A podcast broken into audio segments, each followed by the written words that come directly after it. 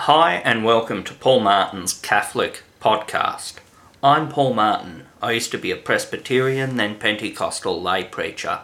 After studying the Bible and church history, I converted to Catholicism in December 2017. I'm talking today about the Islamic view of the end times. And first, I'm going to look very briefly at the Bible's teaching about the end times, then the Islamic view, and to see whether they're similar or whether they're complete opposites from each other. In Isaiah chapter 9, verse 6, it says that the Messiah who was going to come, and Muslims and Christians agree that that was Jesus. It says in the book of Isaiah, written about 750 years before the time of Jesus, For unto us a child is born, unto us a son is given, and his name shall be Wonderful Counselor, the Mighty God, the Everlasting Father, the Prince of Peace. And in Isaiah chapter 7, verse 14, he was born of a virgin, and he was to be called Emmanuel, which means God with us. So the Messiah, who was foretold centuries before Muhammad, centuries before Jesus, was someone who was going to be God incarnate, God taking on human form. And Muslims might say, well, God can't do that, but God can. God can do that. God is able to do anything. And God took human form. In the book of Genesis, in chapter 18, verses 1 and 9, God appeared to Abraham, and we're told that he ate food. And in Genesis chapter 32, verses 23 to 32, it says that God took on human form and wrestled with Jacob. And I met a rabbi once who told me that God cannot take on human form. And I quoted Genesis chapter 32 to him, and he said, Oh, that was just a dream that Jacob had. And I said to him, Then why did he limp for the rest of his life? Because he limped as a result of that wrestling match. God can do what he wants, and God is the one who tells us his characteristics. And in the Bible, it tells us that God can take on human form. One of the prophecies Jesus had to fulfill was to ride on a donkey. And it says that Jesus rode a donkey into Jerusalem in Matthew chapter 21, verses 1 to 11. And it says that this was a prophecy foretold in Zechariah chapter 9, verse 9. And in Revelation chapter 19, verses 11 to 21, it says that Jesus was riding a white horse, and he brings bloodshed and judgment upon the earth for the evil that they've done. Revelation chapter 13 talks about a beast that rose out of the sea, and then another beast that would rise out of the earth. And that's in Revelation chapter 13. And the beast rising out of the earth is mentioned in verses 11 to 18, and it's a amalgam of different animals. The second beast, the beast that rises out of the earth, we're told has two horns like a lamb and talks like a dragon. The first beast that came out of the sea has ten horns and seven heads. It was like a leopard, its feet were like a bear's, and its mouth was like a lion's mouth. And the dragon gave it power and authority. And we're told that this beast would wage war against Christians and overcome them.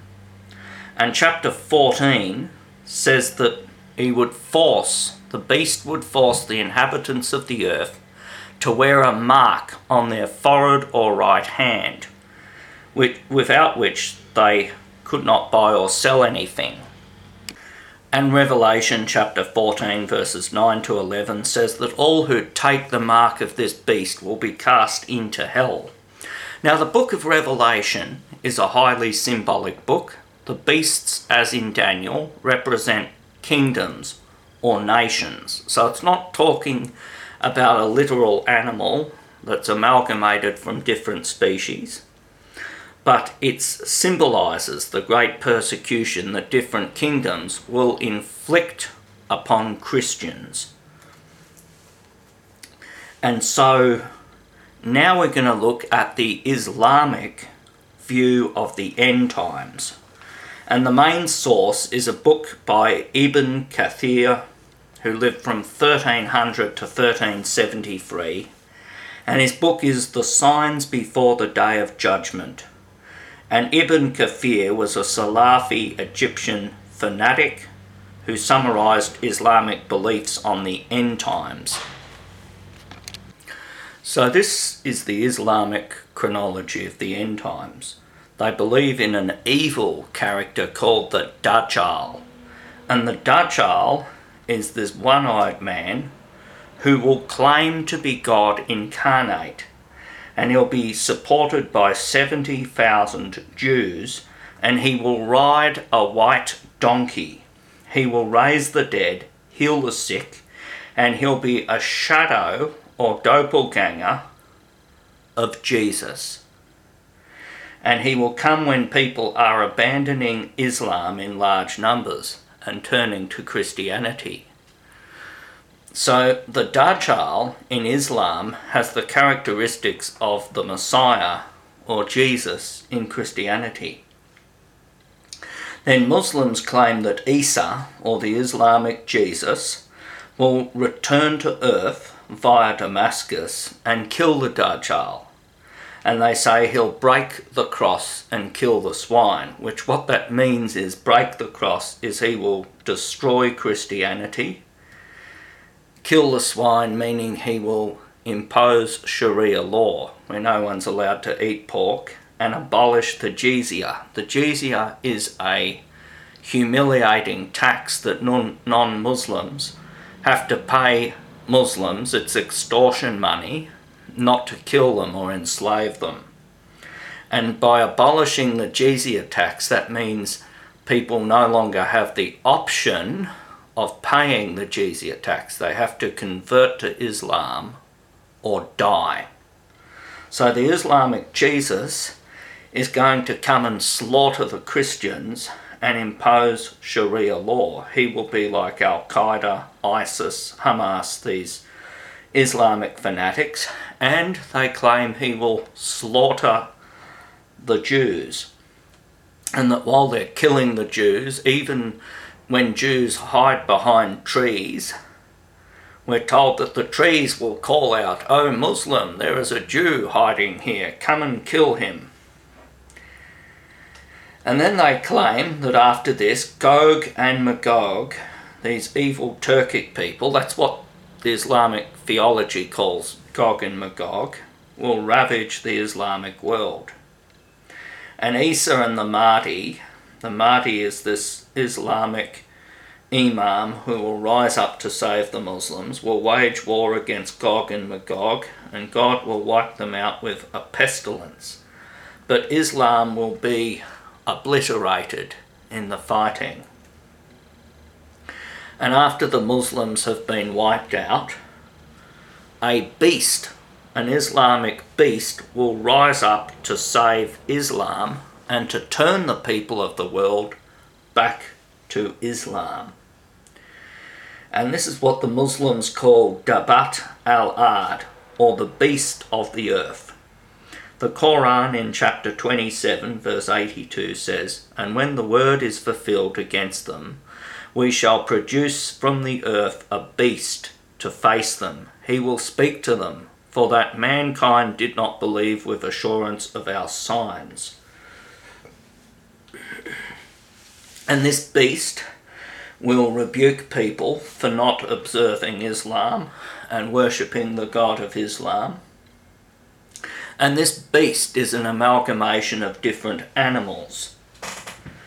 He has horns like an antelope, a bull's head, elephant's ears, and an ostrich's neck.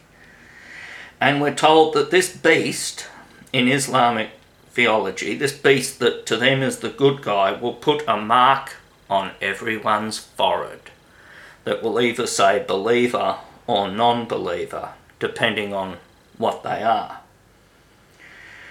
And then after that, there'll be a trumpet blast, the dead will be raised in Yemen, and they'll be gathered for judgment. And the non Muslims will be cast into the lake of fire, into hell, to be judged. And the Muslims will go into paradise, where there are 72 virgins and endless sex. And they'll be able to watch the people in hell and laugh at them and the people thrown into hell will be given fresh skin, and once it's burned off, they'll be given new skin to be endlessly tortured. A Pew poll research in 2012 found that 50% of Muslims expect this Mahdi to return in their lifetime.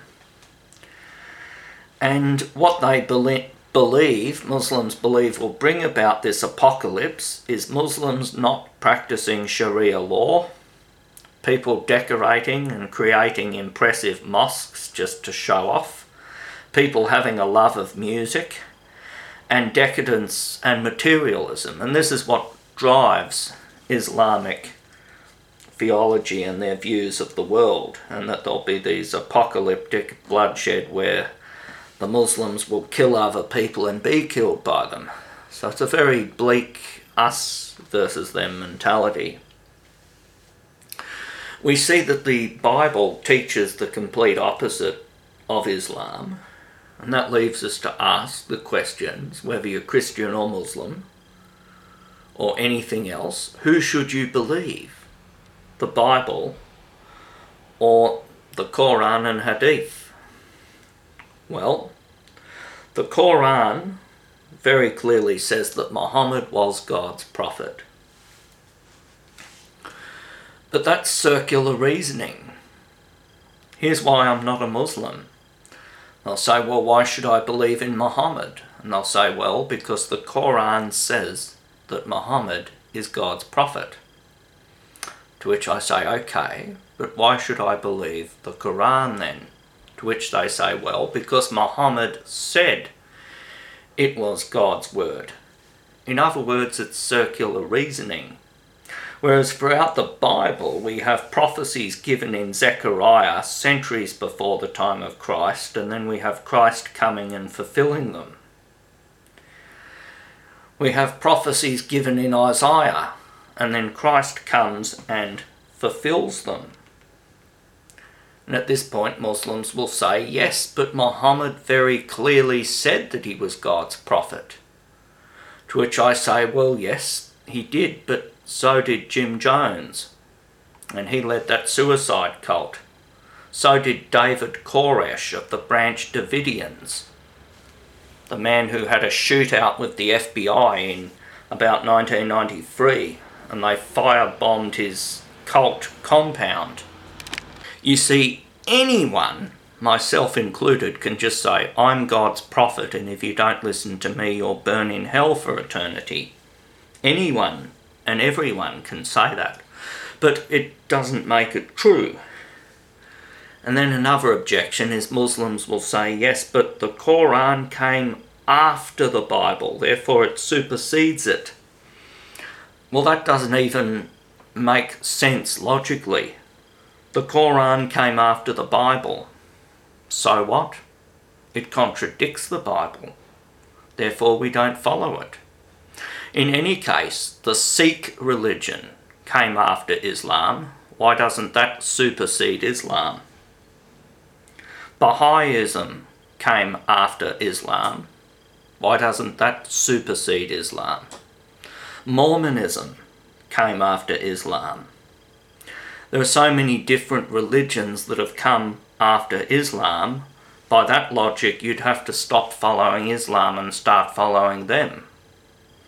It doesn't follow, it doesn't make sense. But the choice, my friends, is yours. With the Bible, we have the original writings of the prophets of God. And in the Catholic Church, we have the pillar and foundation of truth, as 1 Timothy chapter 3 verse 15 says. And we as Christians look forward to the resurrection where we, we will be judged by God. And the book of Revelation tells us that the false prophet and the beast and all those who follow after him will be cast into the lake of fire forever and ever. And we follow the true and original faith, not some religion that was invented 600 years after the time of Jesus. Muhammad invented a religion. He lived far away from Jesus in Arabia and he lived six centuries after the time of Christ. He didn't know any of the apostles, he did not know Jesus personally. Instead, he got this bizarre revelation in which he was tortured by this spirit pretending to be the angel Jibril or Gabriel. It was not the angel Gabriel, my friends, and he invented a false religion. So, to my Muslim brothers and sisters, I say, if you follow after a false prophet, you will be judged by God. And therefore, I would ask you to prayerfully consider the claims of Jesus Christ, who was God incarnate, not someone who denied it. The Gospels of Jesus are four independent stories that record the things Jesus said and did, and they are the fulfillment of the Old Testament prophets who lived centuries before Jesus.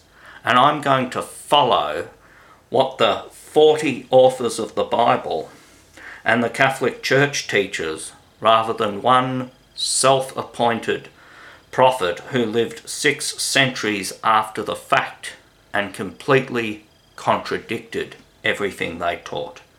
God bless you and thank you for listening.